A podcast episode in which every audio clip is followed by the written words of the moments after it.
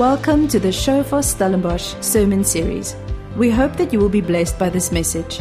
Our sermons are also available on Shofar TV. Go to www.shofaronline.tv to download and share. I'm wanting to talk about compassion this morning, and I, I know I'm speaking to the converted because you've got to be a very deep Christian to be in church this morning. And I'm sure all of us are getting a tick behind our names up there with the little star, especially the people in the foyer and up on stage had been here early and uh, didn't have the benefit of all these these beautiful warm seats and uh, warm atmosphere inside here beforehand. And it's quite amazing what a what a difference our physical presence make, and I guess our breath. Because when you step into the foyer, it's like a fridge, and when you come back inside here, it's a lot more. I don't know, civilized. it's great to be here. Uh, we're reading together from Jude 1, verse 22. It's a, uh, a difficult scripture. It says, On some have compassion, making a distinction. So if, if we had enough time, I would uh, love to speak on misdirection, misdirected compassion because that, that's what the scripture really speaks about. The, the fact that we can miss it. Uh, the fact that we can mean well, really, really um, be motivated to love and, and get it wrong because um, we, we're missing something very, very critical with God. And I think that's a, a challenge for many believers, and um, it's one that we need to reflect on from time to time, and especially um, given the time that we're living in now. Um, follow-up scriptures, Philippians 1, verses 9 to 10. I'm going to read it from two different translations. And this I pray that your love may abound yet more and more and extend to its fullest development in knowledge and in keen insight, that your love may display itself in greater depth of acquaintance and more comprehensive discernment so that you may surely learn to sense what is vital and approve and prize what is excellent and of real value. That is recognizing the highest and the best and the distinguishing the moral feet, the moral differences, and that you may be untainted and pure and unerring and blameless, so your hearts may be sincere and, and certain and unsullied. You may approach the day of Christ not stumbling or causing others to stumble. Um, the translators of the Amplified Bible writes like I do. Terrible. Just too many words. Some of you are shocked now. But let's read from the Message Bible, who sometimes the translation sometimes as poor. But um, I, I, I think we, we're getting the gist here this morning. So this is my prayer that your love will flourish and that you will not only love much but well. Learn to love appropriately. You need to use your head and test your feelings so that your love is sincere and intelligent, not sentimental Gosh, So, you know, a couple of years ago, in the last 20 years, uh, social scientists have come up with the idea of emotional intelligence, and obviously it's something that um, has been known in Hebrew thought for a long time. The fact that um, it's, it's great to harbor emotions, it's, it's great to have um, sentiment, it's great to have positive and good sentiment. Um, it is very dangerous if we don't know how to direct that. If, it's very dangerous if you've got feelings and emotions, even though they're positive, and, and you, you cannot um, limit them. I, I sometimes think of people um, that have difficulty controlling their emotions, even their positive emotions, as, as motor cars, um, either without a handbrake or the handbrake cable snapped. You, you know, when you, when you start doing something, um, and, and you've been to these weddings already, the bride starts making a speech, and then she starts, and then she starts, and she goes on and on, and two and a half hours later, she's thanked almost half the room. Some of you have, you should go to more weddings. It happens at the reception, and you know you've got that cringe moment. You you you're wanting to hope that a mechanic's going to rush in and just restore a handbrake cable so that you can, you know, screech to a halt. Well, a lot of us have that problem emotionally sometimes. And this morning, I just want us to think about it, and it's it's a little bit more critical than we realize at face value. So um, I'm hoping to get to where I'd like to end up this morning, and I hope it's not too information rich, um, and that you can stay with me and, and, trust that you just get the gist of it. I uh, a while ago, when I was thinking about this subject, I went to uh, a few people who are really into compassion, and I started off with Compassion International. You could do that if you wanted to go and Google Compassion International. And it was interesting because uh, I thought if anybody could define compassion for me, they could. and uh, and that that's when it started getting very very odd and strange. And in all their understanding of compassion, they don't reference Christ once or Scripture once, which isn't the, the worst thing. It's just that they misdefine compassion altogether because they, they seem to have another notion that does not derive from any scriptural meaning or relevance. And the fact is that Christ was the first one to speak of compassion. Mercy and compassion was a foreign concept to the entire human civilization until Christ arrived. And Christ took a Greek word, splanchnizomai, and it originally meant courage, and, and he gave it new definition. And so when the Bible speaks of compassion, there are basically two basic um, thoughts that are involved. And um, the first one speaks of, of the fact that we, we are very deeply moved, like in our bowels. Um, the King James Version speaks of bowels of mercy when it speaks of compassion, really. And so that thought has persisted over time, and, and in the English language, in idiomatic use, um, you've heard it said when, when people have fights, somebody will say, You make me sick, or that situation really freaked me out. It made me sick to my stomach. Okay, so, so the English word to be the, the viscera, the, the innards here, the intestines, uh, sometimes called the viscera. We, we, speak of a visceral experience, something that moves you inside. You, you, can, you can feel it in your gut. And um, that is the, the basic idea of, of compassion. Scripture speaks of, of um, in the Psalms, of a mom looking at a baby that she's really deeply moved. It, it's, not, it's not a light emotional experience. It's, it's something that you feel at the center of your being. It's something that encompasses your whole being. You really feel it, but it's a feeling toward and it's a feeling for and, and it's a feeling that is so strong that it sets your whole being, your whole system on full alert. You, you're ready. If there's any need manifesting right now, if there's anything that you may need from me, I'm going to be there for you. I'm going to intervene. I'm going to do it. That, that's the biblical thought behind compassion.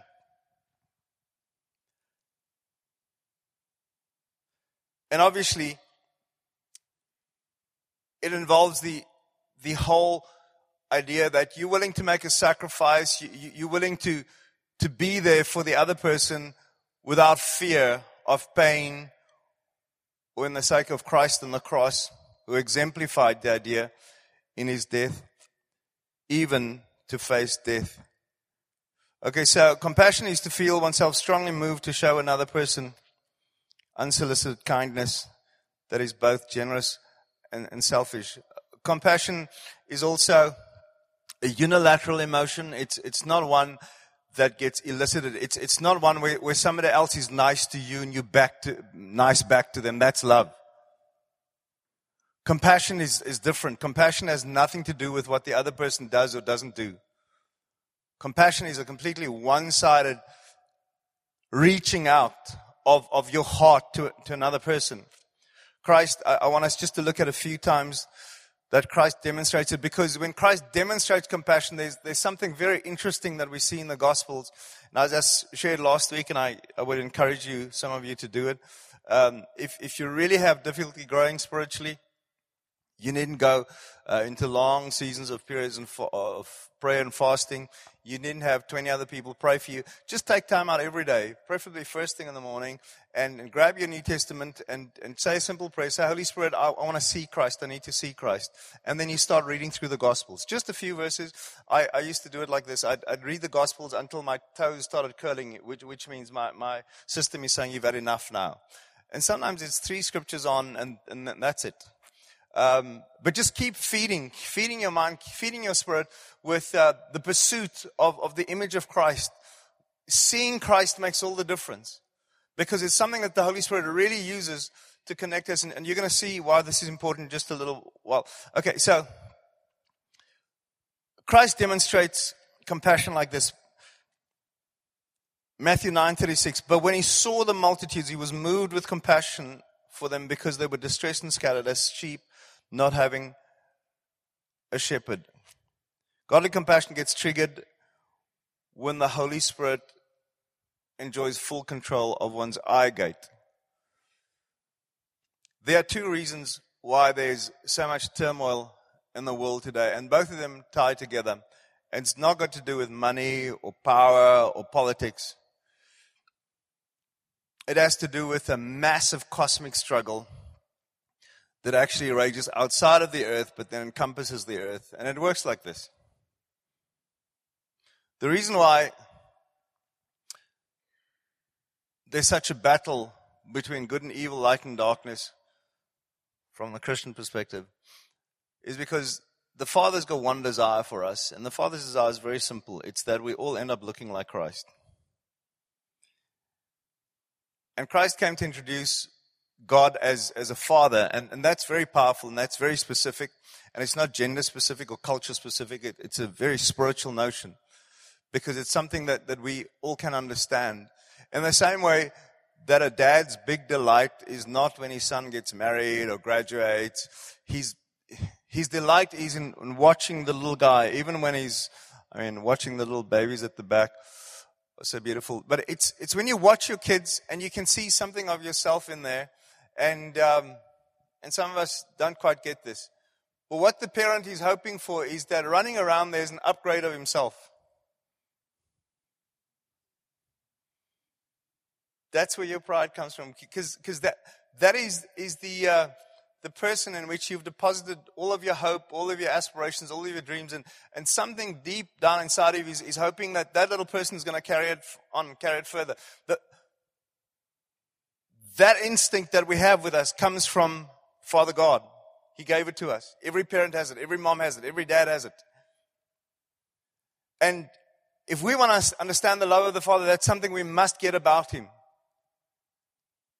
And when we look at the other side, the powers of darkness, Satan so wants, Lucifer so wants to be father of mankind. He's like the guy who stormed into the house. Dad's gone off. Dad's not around anymore. So he's come over to take over the household. And he so badly wants that family to begin to form to conform to who he is. He wants the kids to look like him, sound like him. And, and he's working very hard. He's very committed. Satan is very committed to the human family.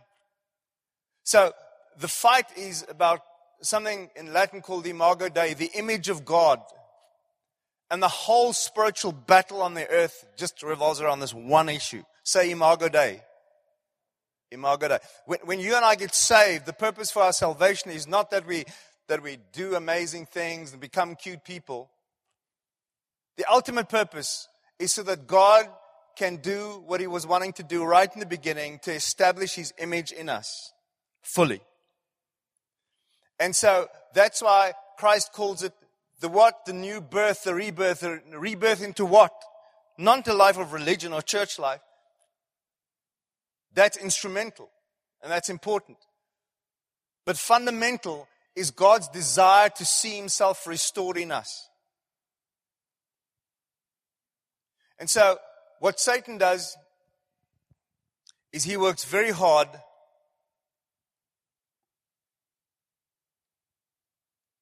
to attack us in the area of, of the God image. And that's why Satan would go for what is essential to God the idea of love. God is love. One of the most powerful areas that, that Satan focuses on in the world is, is not Satanism or Islam or radical Islam or stuff like that. I mean, those are manifestations of a, of a much deeper commitment. And that commitment is the re- redefinition of how we understand life and therefore how we understand love. And so he focuses a lot on, on global culture, popular culture, and he controls that like you will not believe. He invests so much energy and time into controlling that because he needs to define our understanding of life and love. If he, under, if he defines our understanding of life and love, he controls what we aspire after. Do you know something that, that you, you can't wish for anything that you haven't seen? You can't ever miss somebody that you've never known. You can't long for something that you've never experienced. Can somebody say amen? So, what I'm talking about is the importance of the eye gate, what, what we see. I'm talking about how we see life. And how we see love is so important to the powers of darkness. And so, let's look at a few more scriptures, and you're going to see something about how Christ ministers compassion. It, it helps us to understand something of how the Bible sees compassion. Christ in Jerusalem. Now, when Jesus approached and saw the city, he wept over it, saying, If you only had known on this day, even you, the things that make for peace. But now hidden from your eyes.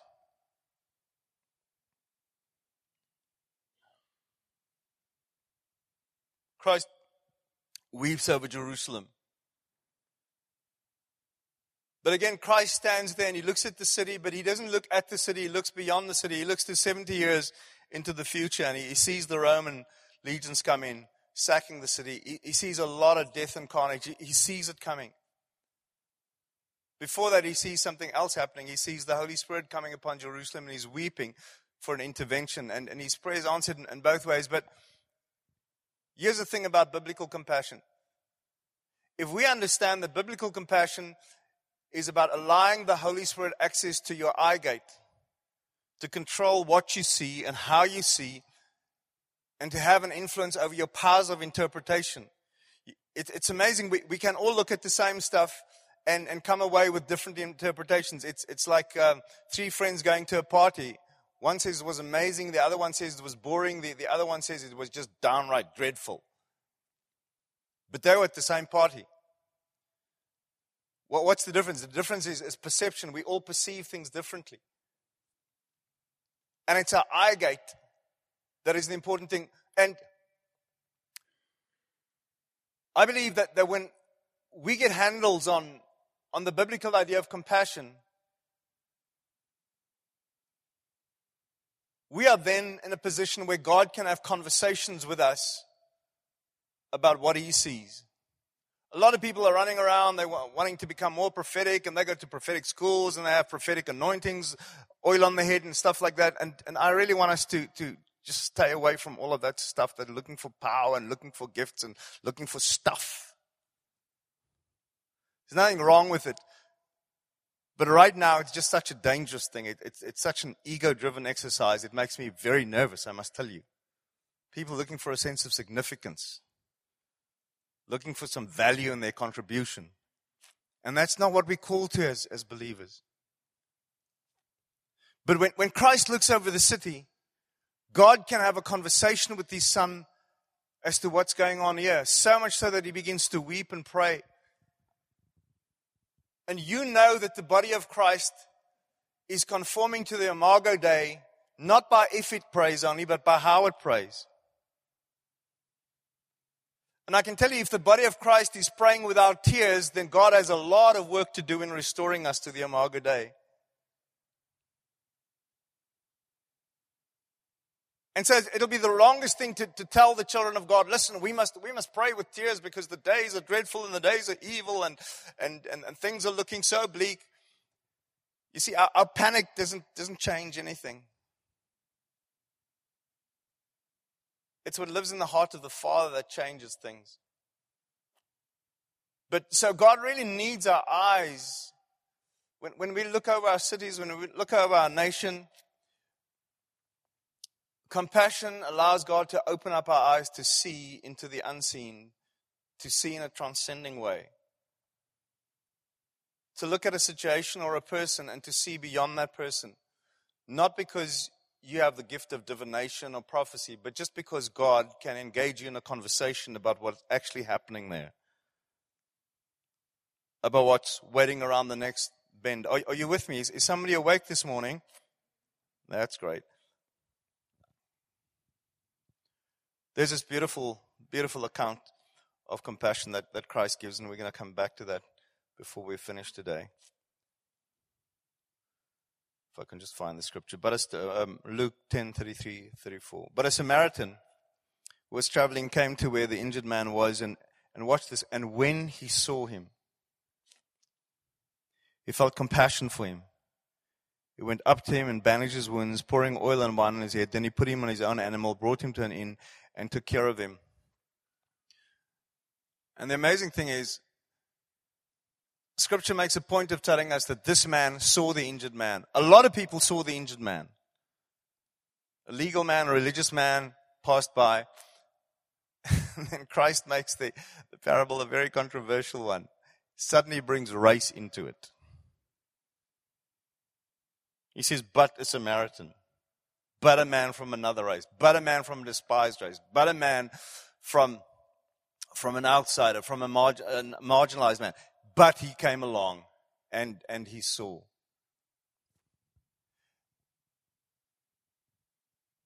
And this is when compassion gets very powerful.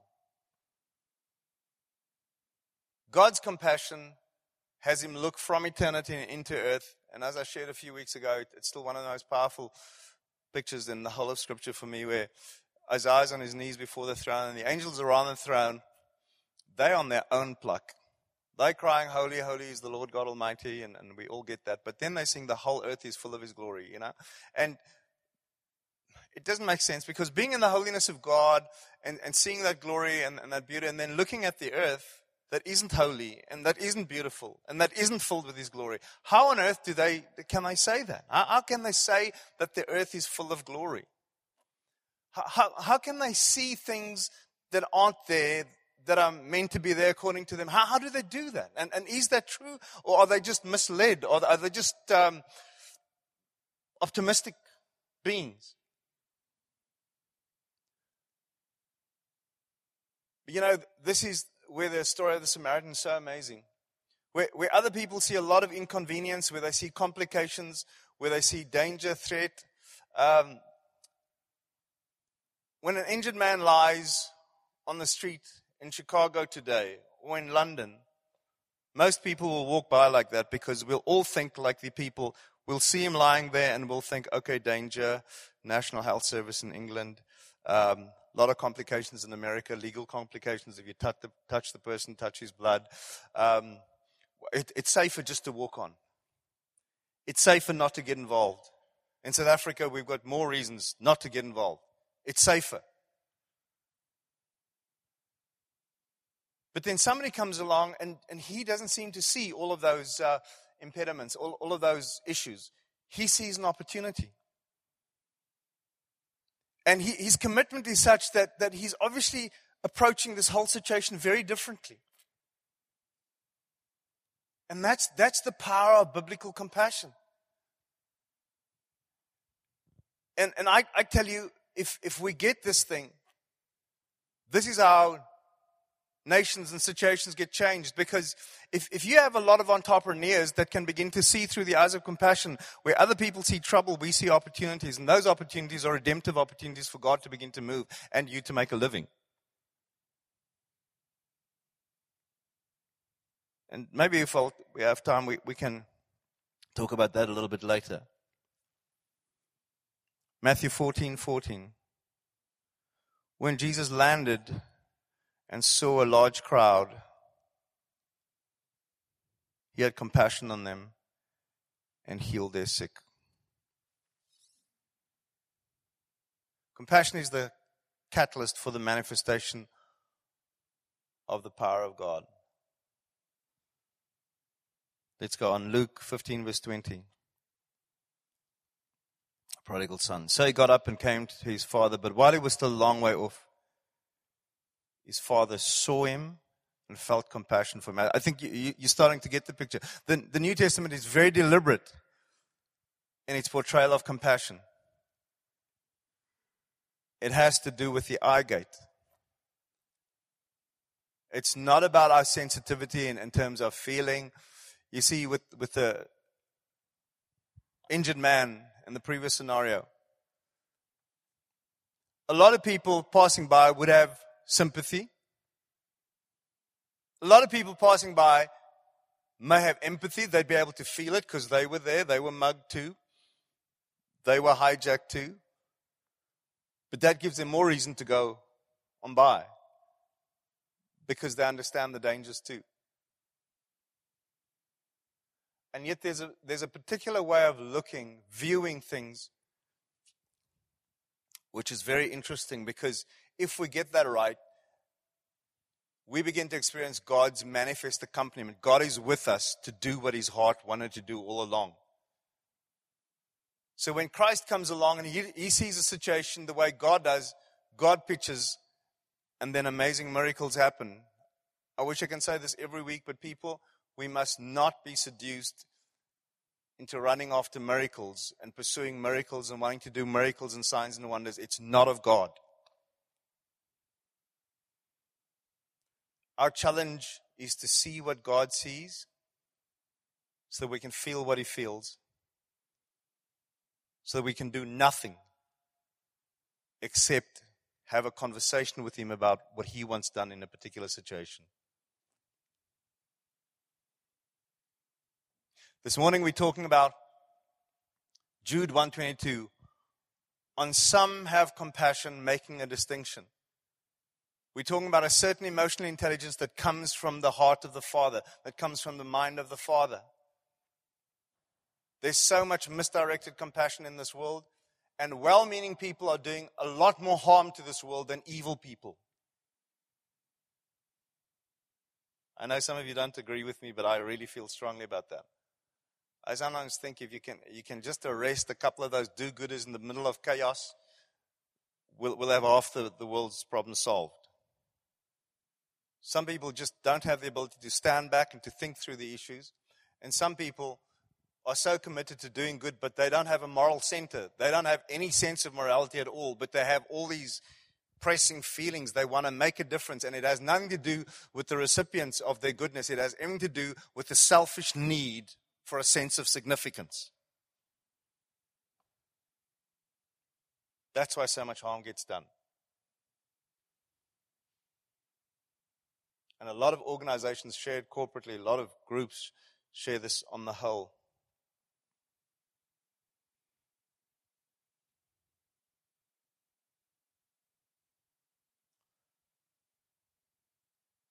Romans 5 verse 5 reads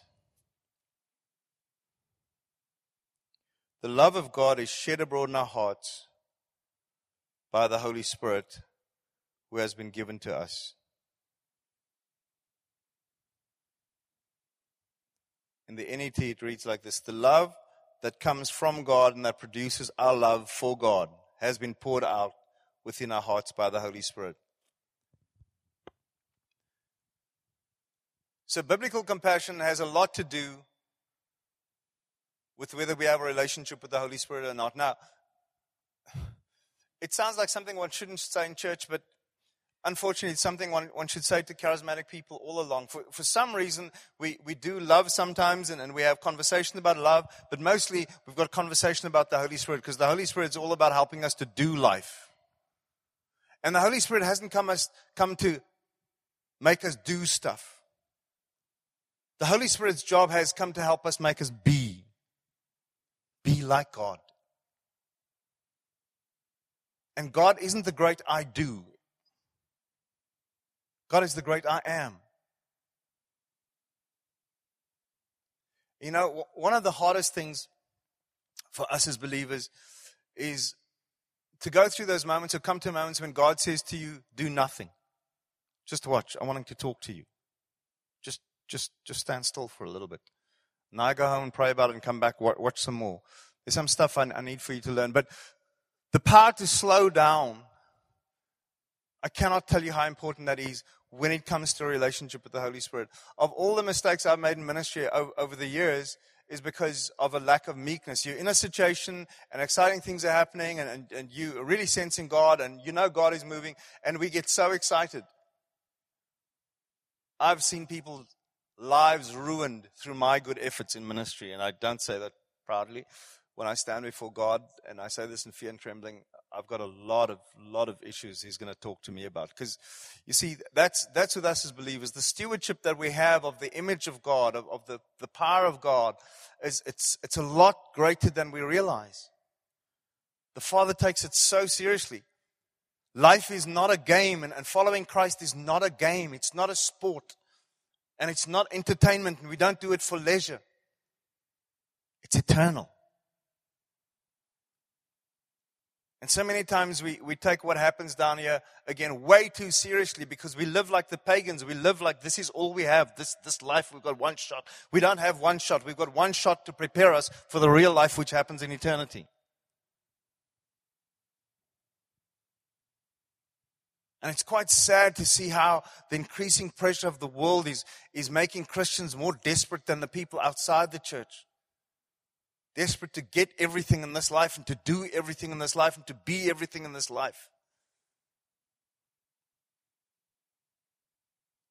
When this life is so short for a, for a reason.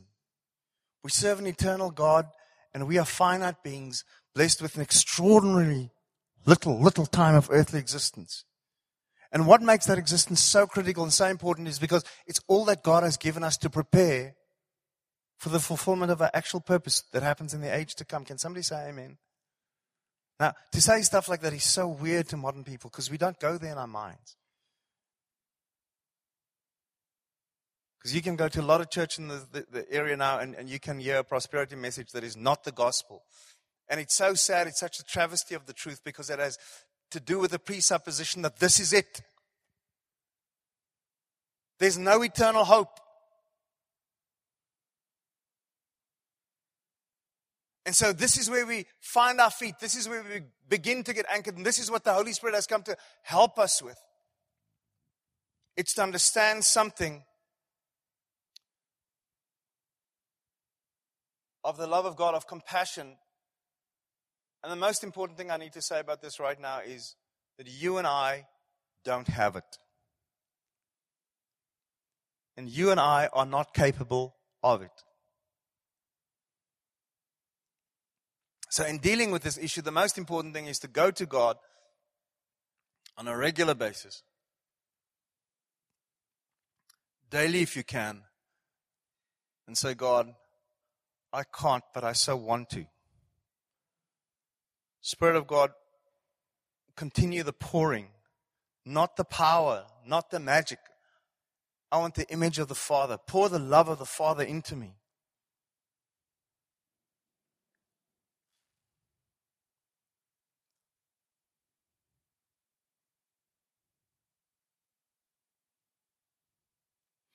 Okay, now now, now it's it's it's going to get um, a little bit more challenging. Go with me to Mark eight twenty two to twenty five.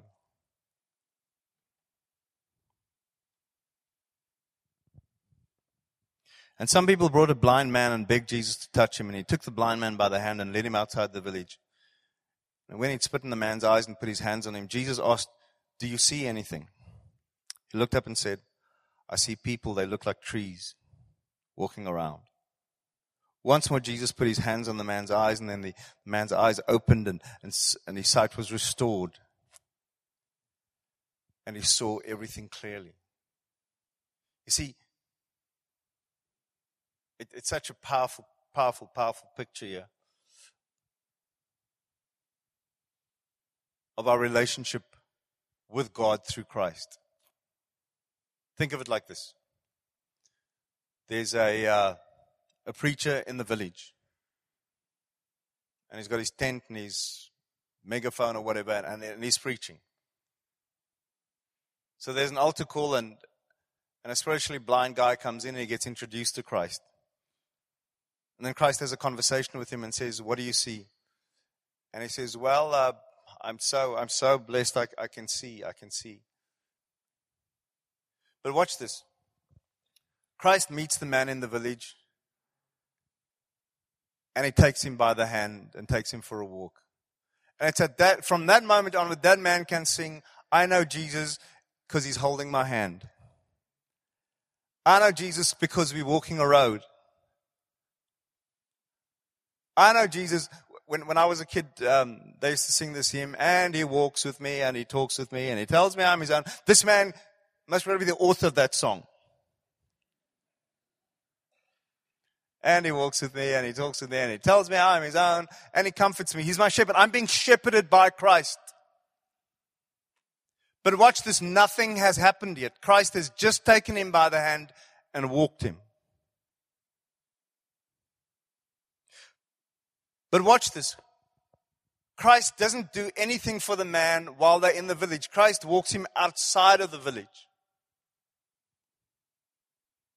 Now, for me, this is one of the challenging aspects of, of getting to know God, getting to know Christ, getting to know compassion, because sometimes the miracles cannot happen, like with Abraham, where you live in a metaphorical sense.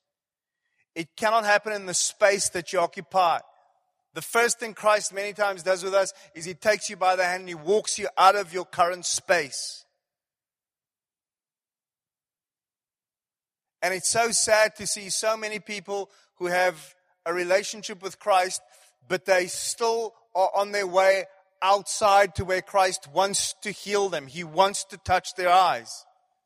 But He's not going to do it in your black village, in your white village, in your rich village, in your poor village, in your male village, in your female village. He's not going to do it in your marginal village or your privileged village. He's not going to do it there.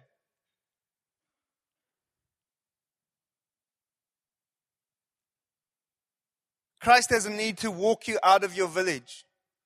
And once you come outside of your village, then he says, I need to do something for you right now. He puts clay on the man's eyes and he says to the man, Do you see it? And the man says, Yeah, but I, I, uh, I, I, I, can, I can see a, a, lot of people and there's a lot of movement. It's very exciting, but, but, but people look like stuff. They look like trees. At the moment in our world, there are a lot of people like that out there, and they're in the body of Jesus Christ. And we've got a huge crisis in the world. And the crisis in the world today is about it, it's, it's a big phrase, but I want you to remember it identificational politics. Can you say that? Identificational politics. It's the politics of identity. The who am I?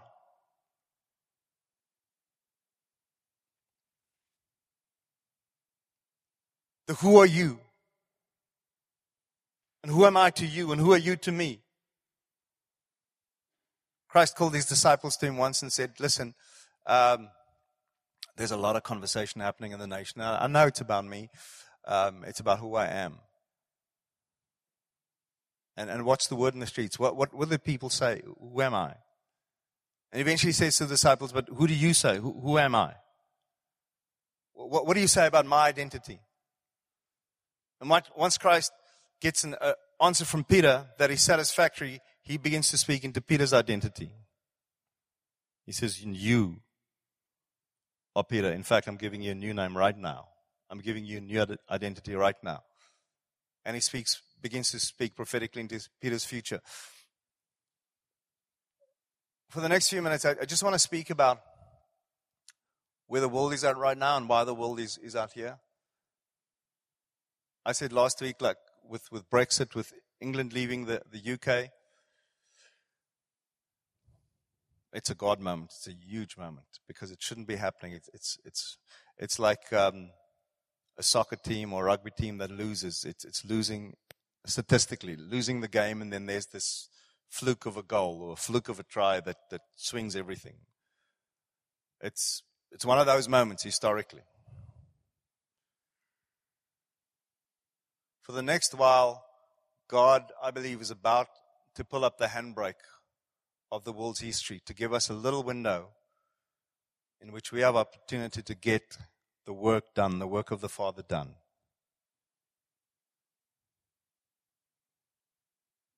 If the handbrake does not get pulled up, the world would have been, the West would have been under martial law in less than three years. I know a lot of you don't look around. I do it all the time. It's my job. I pray into these things. Europe and America is that close to having martial law imposed on it. Everything that's happening is happening by design. But in the middle of all of that, the chaos, the political upheaval has one thing in common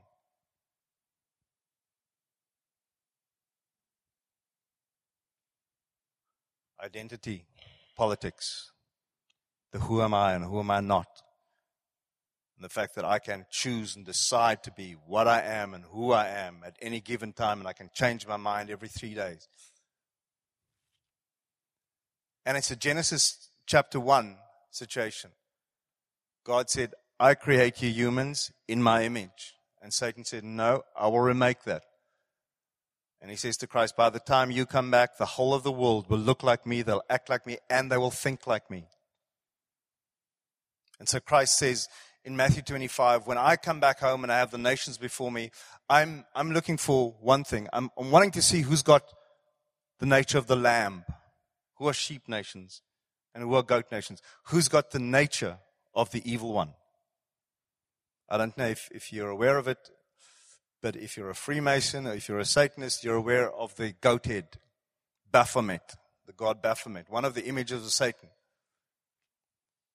And Christ was using all of this imagery very deliberately. He wasn't speaking about how religious the world would be. He was talking about identity politics. And if believers don't understand this right now, we're going to miss God because God is about to move very powerfully now.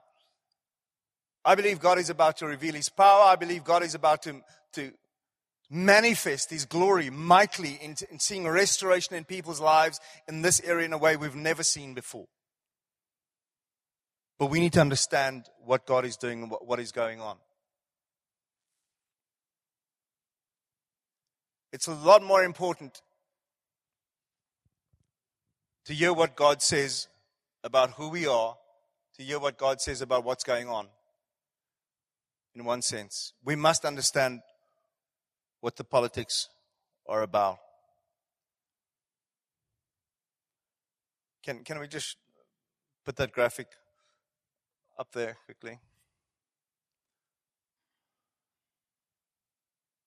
If black was white and white was black, would you still hold a racial prejudice against people?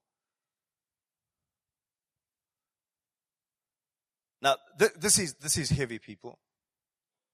Because scripture says you must discriminate. That's our first scripture it says. Make a distinction. To discriminate means to make a distinction.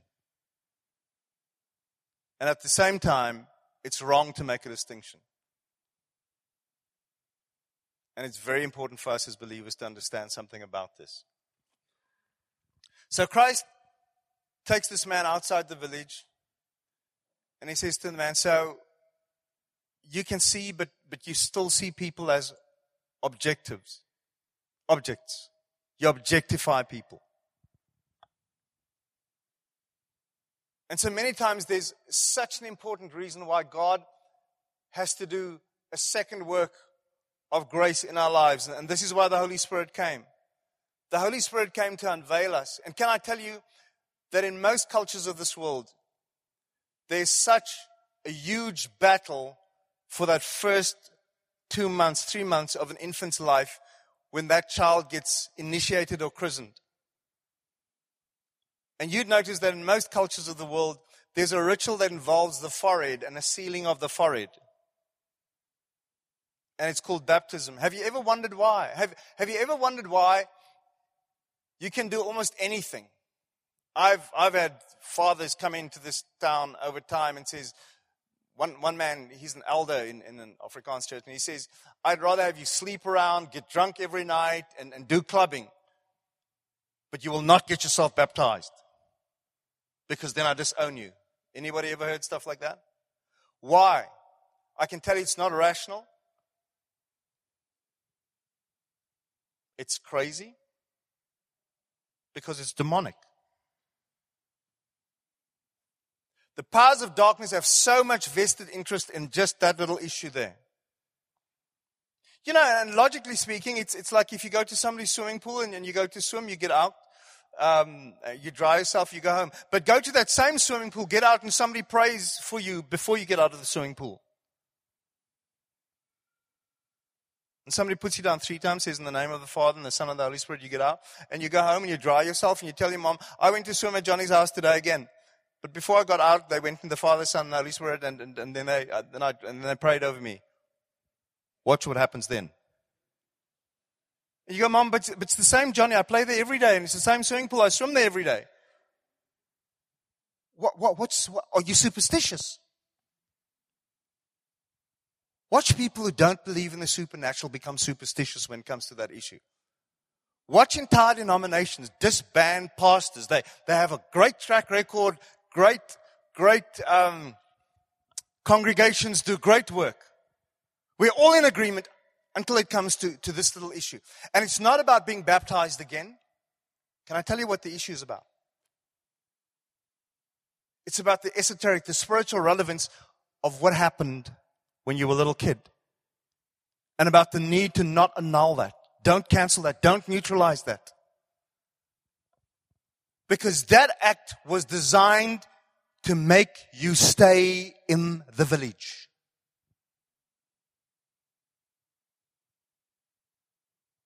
That act says, Christ, if you want to do for me what you want to do for me, you may do it as long as we stay inside the village. But no, I'm not following you out the village. You have come to the cross, but that's not good enough. You need to come into my white village. You need to come into my black village. You need to come into my Chinese village. But you must come in here. Because we welcome you here. It's great to have you here. But no, I will not, I will not follow you to that open space. I, we, we don't, we don't do that. And I find it amazing how, how believers can sit down and have a conversation about this over tea or coffee and, and not understand that there's cognitive dissonance here. That mom and dad and grandpa, I really don't understand what this issue is about. I've done, but it's like having a shower in the morning. And me having worship in the shower. What, what's the difference? The difference is huge because of the spiritual investment in that moment when you were little. And so a lot, a lot of believers have great difficulty moving beyond where they are. And, and I really want us to, to listen carefully now. There are a lot of people who cannot move beyond the ability of our fallenness to see, to perceive. We are either blinded or semi blinded. I remember going to see a pastor, in the early 90s. And I was praying about a, very promising young man he had in the ministry with them, and I'd heard several great things about that guy, and I prayed for him, about the young minister, and, uh, and the Lord told me a few things about him. And, and then I, I felt some of the stuff the Lord showed me. In fact, I took a whole day off praying and fasting about this young pastor. Um, and I felt the Lord share some stuff with me. So I went to the elder pastor and, and went to him and, and said, Listen, this man that you have with you is, is, a great man, but the Lord just wanted me, I believe, to tell you that un, unless um, you take some drastic measures, this, this young man is going to hurt you very, very deeply in, in your ministry because he has an Absalom spirit. And I turned out to be right. That young man tore into that ministry, took away all the elders and all the big givers, and he started a new ministry, and it was big and for a little while almost exploded. But this older pastor, unfortunately didn't receive what I said to him because he looked at me like somebody had not left the village yet. When I was done, he said, Now, I just wanted you to know one thing. I'm not giving you any money.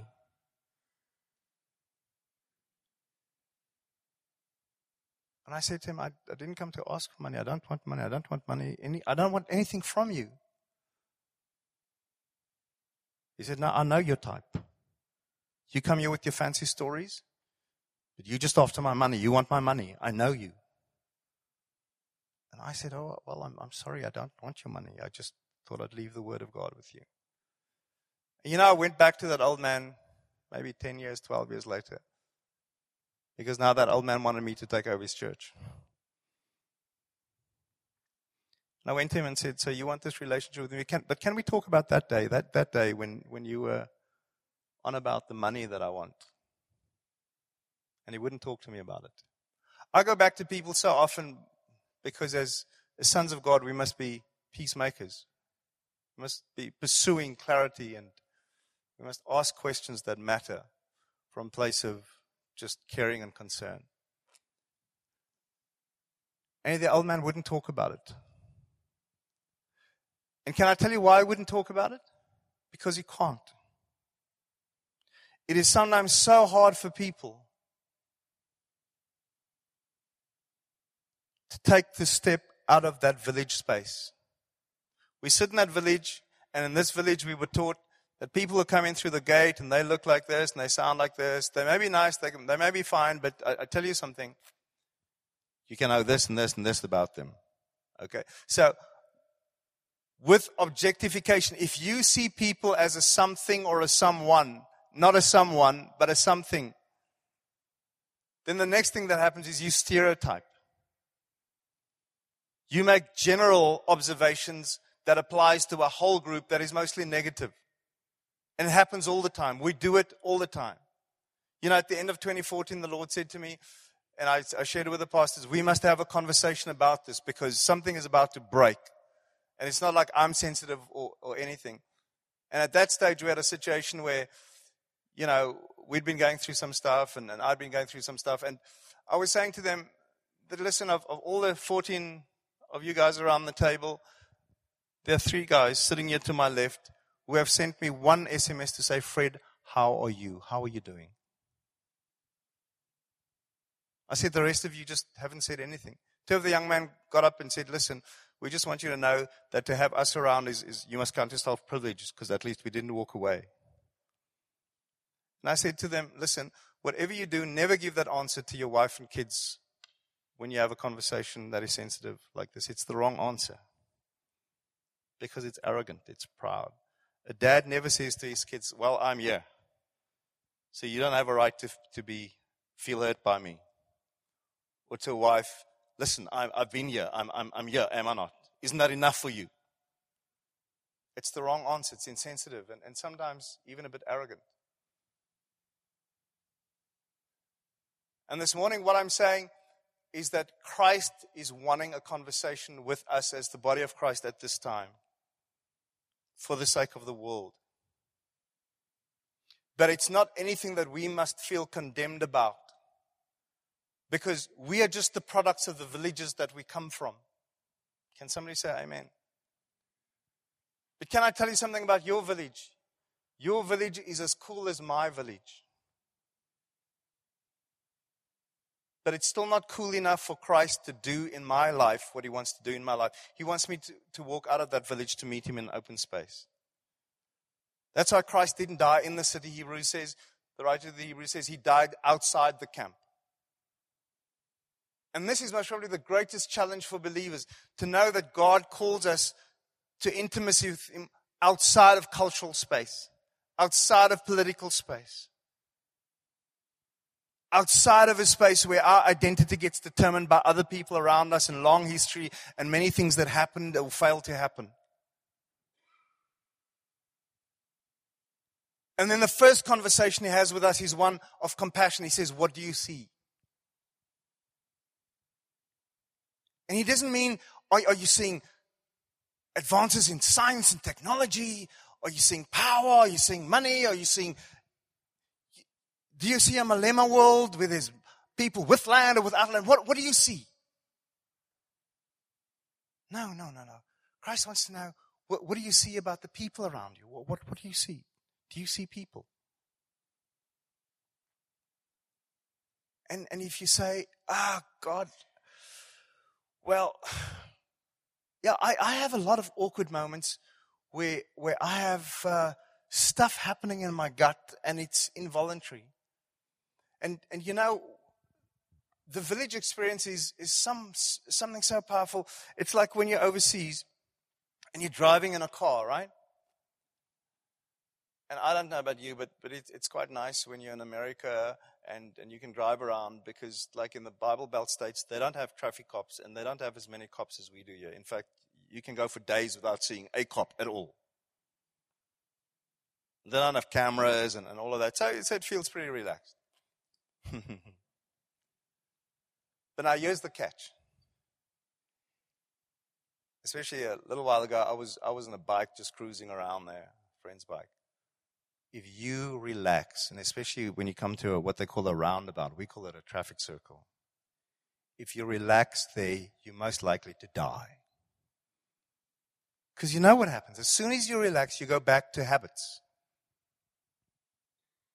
And over here, it's good habits if you're there in another space, It's a deadly habit. When you go to the wrong side of the road, you're going to die. At the moment, we've got a lot of people on the wrong side of the road. They're dying. We don't realize we're in, we're in different space.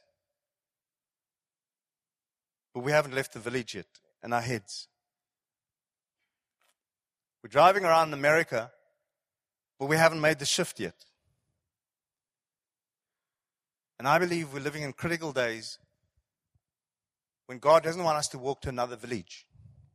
He just wants us to come to where Christ is. And it's not, it's not stuff out there. So, but it's stuff that happens in here. So objectification is, is about a negative value judgment based on perceived personal benefit or usefulness. When we look at people and we think about how they can bless us and how they're good for us, we're not with Christ. If we're stereotyping, if we're making unthinking evaluations based on negative assumptions and we extend it in the same way to a whole group, we're not on the same page with Christ. I was, I, I don't I'm not a big social media guy, but I, I do police um, it from my area. So if, if there's anybody in church that says stuff that's unbiblical or wrong, I chirp in these days and, and I, I help people just so that everybody can know. But I also do it for us as a, as a Christian community so that people know we don't do that. I, I, I had a lady post the other day about um, the horrors of whiteness and, and how we, we need to fight whiteness. And I said, no, we, we don't fight whiteness. The same way we don't fight blackness. We, we don't do that. You know why? Because Christ doesn't do that.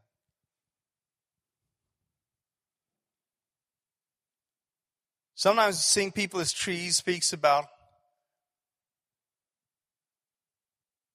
what these days is called supremacy. I don't like the word, but I believe it's descriptive. I have uh, such a burden that we move to different space since we are missional, but God wants us to move to apostolic space. That we never get into a place where we ever get sent to minister to people in other parts of the world, and they happen to be in countries that are going through a rough time, and we come there with the assumption that we have something to offer them because we wear shoes, we have degrees, and we wear clothes.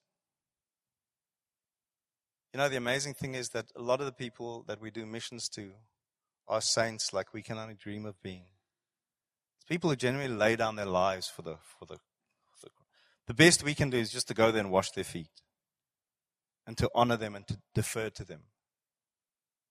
But there are very few villages that we come from that do that naturally, that honor other people because they're different. What is standard for an average village is that we look down on people because we like to believe that where we come from is better. Isn't that so? So if our village prescribes to blackness or whiteness, we'd like to believe that we've got the edge in some way. And in the natural, obviously, that is true. Every cultural group has its redemptive virtues because we've got redemptive gifts that God gives us. And I'd like to speak about that sometime. I've sort of got in the back of my mind when, when I talk to the students again to, to speak on the, on the issue of race because it's something we must talk about. How does God feel about it? How, what does Scripture say about it? But what we're talking about this morning is the fact that there's a, there's a place, there's a space that God wants us to move to where discrimination in the negative sense, ceases to be. G.K. Chesterton, he's the man who mentored C.S. Lewis and inspired him to become a writer, says the following Trees have no dogmas, and, and Trump turnips are singularly broad minded in terms of ideology. Serious people should aspire to be more than a tree or a turnip. President Barack Obama said lately what is required is a new declaration of independence, not just in our nation, but in our own lives from ideology and small thinking, prejudice and bigotry.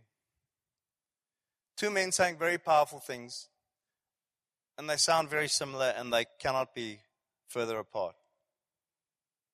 And I'm using that deliberately this morning because as Christians, we need to learn, love, that can make a distinction. And we don't have much time this morning, but where President Barack Obama is coming from, he's saying we must get rid of ideologists, people who subscribe to certain ideologies. The assumption is that if you have an ideology that you subscribe to, then you're a bigot. And so at the moment in the world, especially among people who are very committed to being compassionate, the thing to be is to be pragmatic. In other words, you look at the needs and you meet the needs. Just, just let me read you the rest.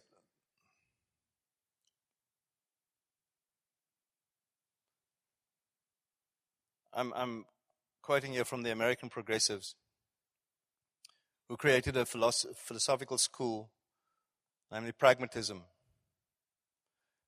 As a matter of principle, they reject philosophical principles. And William James, one of their founders, argued that we should measure ideas not whether they are right or wrong, but whether they work. Ideas are right if they have cash value, according to James. The universal lament is why can't we move beyond these partisan labels, this philosophical divide, and get to the hard work of dealing with the problems we're facing? But that's the warning. And I'm, I'm wanting to drop this into your lap. It's just the beginning of a conversation, but it's something that we as believers must get our heads around. Christianity is an ideology. Can somebody say amen? And do you know what an ideology is? It's a set of principles. It's a set of value priorities that a person holds dear. And Christians happen to have it. You cannot be a Christian and not have a commitment to principle. Amen? And if you string a whole bunch of principles together, you get an ideology. Now, there are a lot of people who claim to be compassionate, but they say the problem with this world today are bigots, people with principles. And they impose it on other people.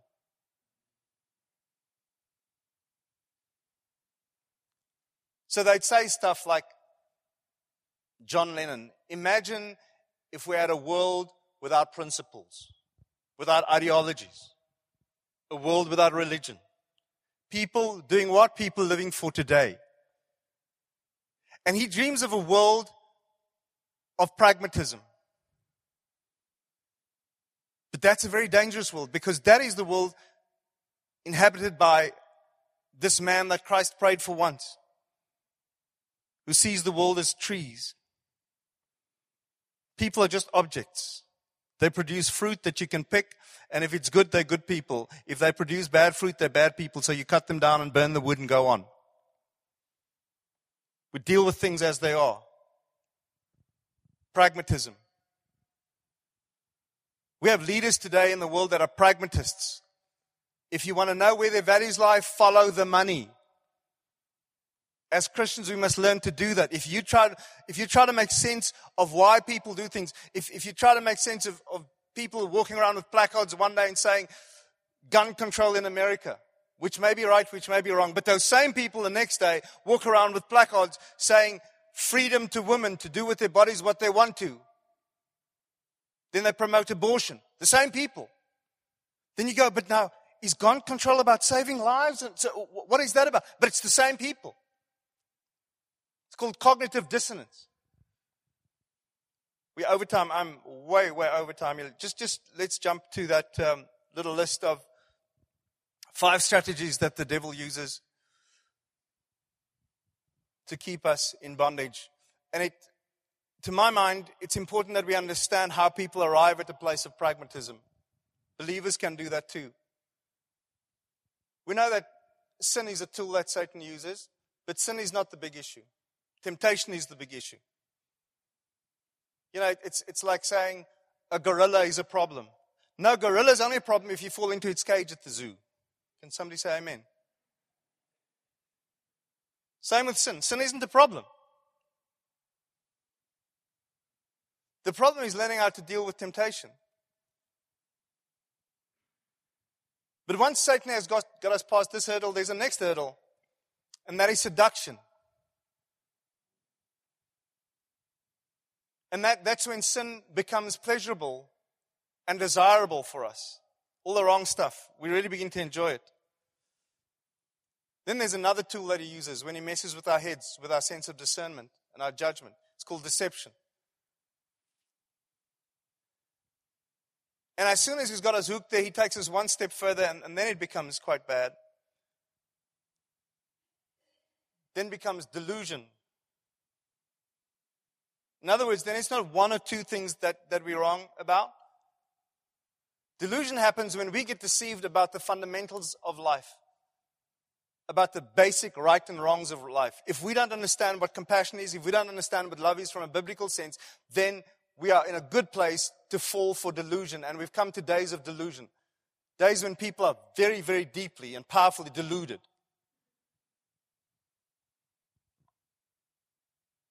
And then finally, what, what Satan is working toward, and I'll have to come back to this because our time is up now, but I'm, I'm glad I could drop these things with you, and I love the silence.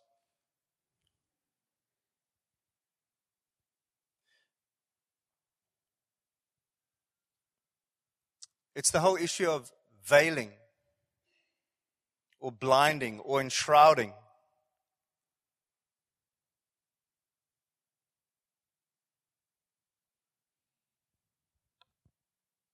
Satan works hard at blinding individuals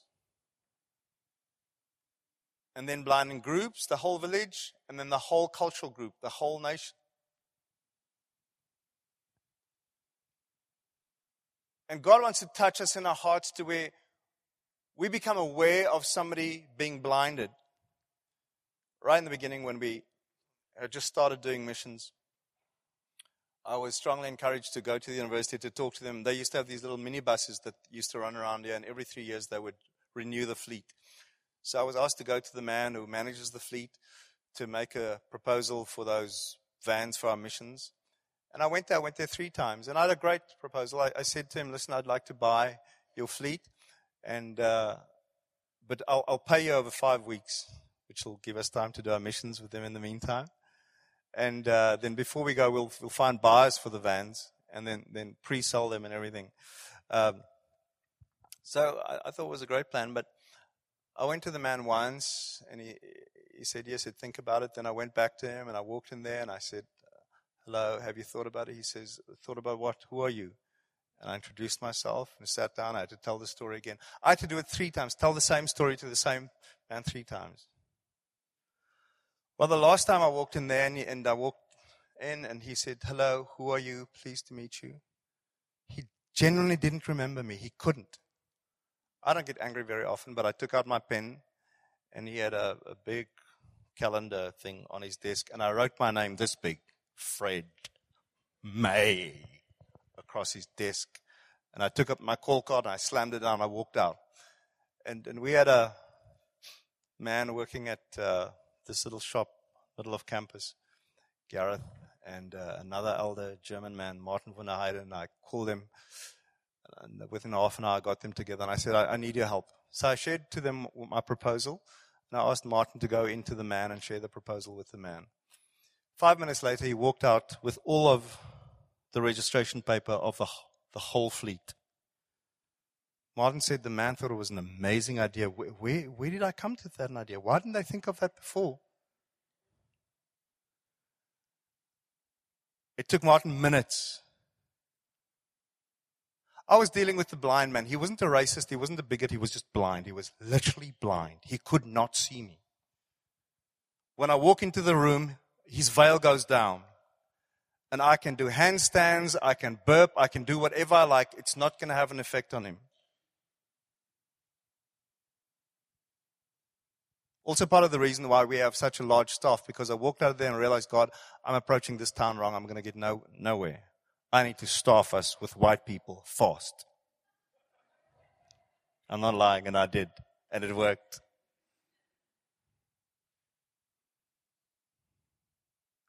But can I tell you something, Church of Jesus Christ? Can we stand this morning? There's so much that I still need to share with you, but I think we need to take it bits at a time.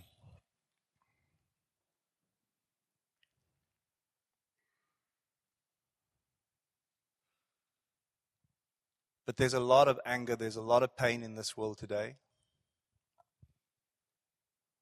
And what happens out in the world today is not so much our concern now.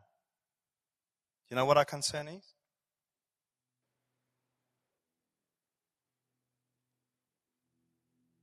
God the Father wants us to bring this eye gate to Him. Because it's amazing when it opens up. So many people sitting frustrated or afraid, or angry and broken. They're, they're extreme reactions to what's happening in the world right now. As the devil's pushing the whole of civilization to the edge of a precipice so we can all free fall very soon. But you know, God's got a plan for it not to happen. And you know what His plan is? His plan is us. His plan is that we in the spirit realm just pull up this massive handbrake and say, no, no, no, no, no, no. Some other stuff needs to happen here. God needs to save a few billion people. He needs to heal them. He needs to restore them so they all can look like Christ, so we all can look like Christ. We all can act like Christ because we all feel like Him because we all see what He sees. We don't see ministry opportunities. We don't see business opportunities. We don't see political opportunities. We're not opportunists. We're Christ like people. We can see people. And when we see them, all that we focus on is what is Christ saying to us? What's, how's the Father speaking to us? So I talk to the young people on campus nowadays and I say to them, listen, you're not going to get too much sympathy from me because, you know, you can't tell me much about being discriminated against. I can, I can tell you lots. I can write books about it. You know, the reason I won't write books about it, can't write books about it, because this is what I signed on for when I followed Christ. And it's not like it happens in South Africa, it happens in Asia, it happens, it happens everywhere else. The whole world's full of this stuff. But God has called us to be apostolic people. To move with the compassion of Christ, we can jump over walls, we can cross bridges, because we walk out of, out of our spaces. We walk out of our villages. Christ walks us out, and we don't panic when He does. Because once, once we're outside, He does what He needs to do. He spits on our eyes, He, he spits on the ground, He makes clay, rubs it on our eyes, He makes us see. And once we see, we can feel. Once we feel, we understand. And once we understand, the Father can begin to talk to us. Then life, then redemption happens. But what I believe God is about to do, and He wants to heal His body, He wants to bring people into his body out, out of the villages that we try to bring into the body of Jesus Christ. And many of us bring our white villages into the body of Jesus Christ. Many of us bring our colored villages, and many of us bring our black villages. It's, I've, I've been involved in, in this kind of thing on pastoral level for a long, long time. And it's just amazing. It's amazing. When you put people in the same room and they start screaming at each other, and there's so much hurt, and they like a thousand years of history suddenly just manifests. And then it's so big and ugly, nobody knows what to do with it. And then we go and we try to deal with it on the side. And you know where that brings us? Nowhere. Because after a while, the whole movement splits and then we move on. I've been through lots of that.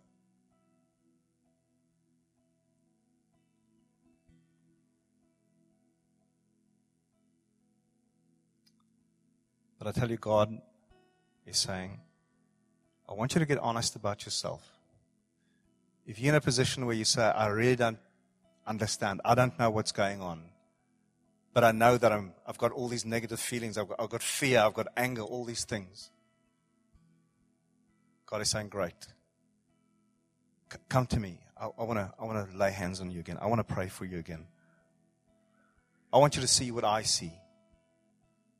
Because you're perceiving life through the mental frame of reference that you've inherited. You brought it from the village with you.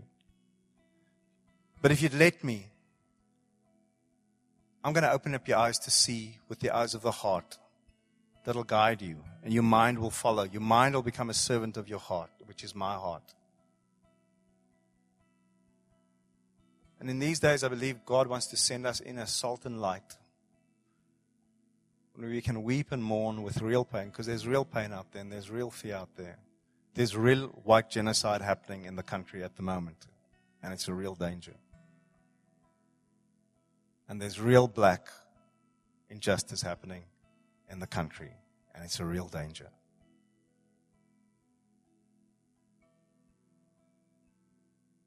And the last thing that God wants from us as His children is to run back to the village we come from ever so often. Pick up the banners and scream and shout and leave Christ standing outside the village where He's waiting for us. This morning, if you feel a nudge in your heart, for some of you, it's going to be the biggest step you ever make. I was in Namibia and so privileged to pray with two people after the service a few weeks ago. And a lady came to me, black lady, and she says, I came here so angry. I didn't want to come. I was dragged here by a friend against my will. And I sat here and I saw all these white people. I just couldn't believe that I'm stuck here among all these terrible people. And at this point, she came forward and she was just weeping and she says, My heart is so bad. I, I can't believe what is going on in my heart. All this hatred. Can God forgive me? And I prayed with her. And I just felt the Holy Spirit so wanting to affirm this woman. And I found myself saying, No, your heart is not full of hatred. Your heart's actually full of love. Because the reason why you hate the white people is because you've got so much compassion for your colleague who got sacked this week and got bad treatment. So you really care. You've got a caring heart, but God wants to heal that heart. Because that's the truth. Sometimes we see the anger, we see the hatred, but it's, it's not that simple. There's a lot more to it than that. It's somebody who genuinely cares. And somebody doesn't know what to do with that compassion, but Christ wants that. He wants to heal that desire to be compassionate. Then I had another person that I prayed with. He was the last person I prayed with. He didn't wait in the queue, he waited for me on the side. And he said, uh, I arrived here this morning and I looked at you and I thought, what has this hot not got to tell me?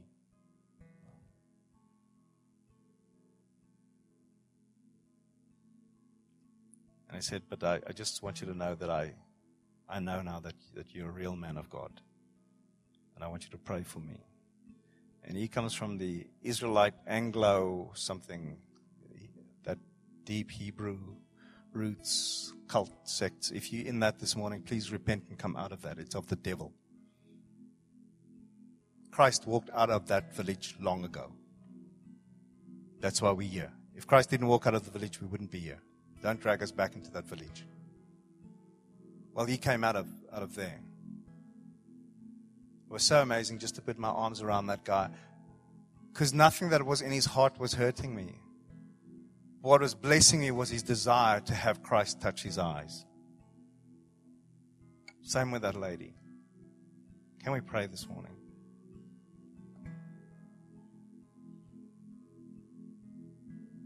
Father, in the name of Jesus, I thank you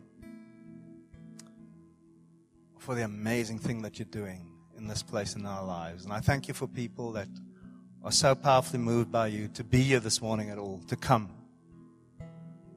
Not all of us have cars, some of us have walked. Actually, took a lot of planning to be here, took a lot of sacrifice, logistical challenges, and you see all of that. And you so value that this morning. And Father, I thank you for the balm of Gilead that is sufficient. And I thank you, Father, for the amazing place that you have for us as your people to be your catalysts of grace and of healing. I thank you, Lord, for the intercession and the praying that will go up from this place in the days to come. Not only for the healing of this nation, but for the healing of nations. This morning, Father, we just bring individuals before you. And we thank you that you have an appointment with us this morning. In the name of Jesus. Remember that our sermons are also available on Shofar TV. Go to www.shofaronline.tv to download and share.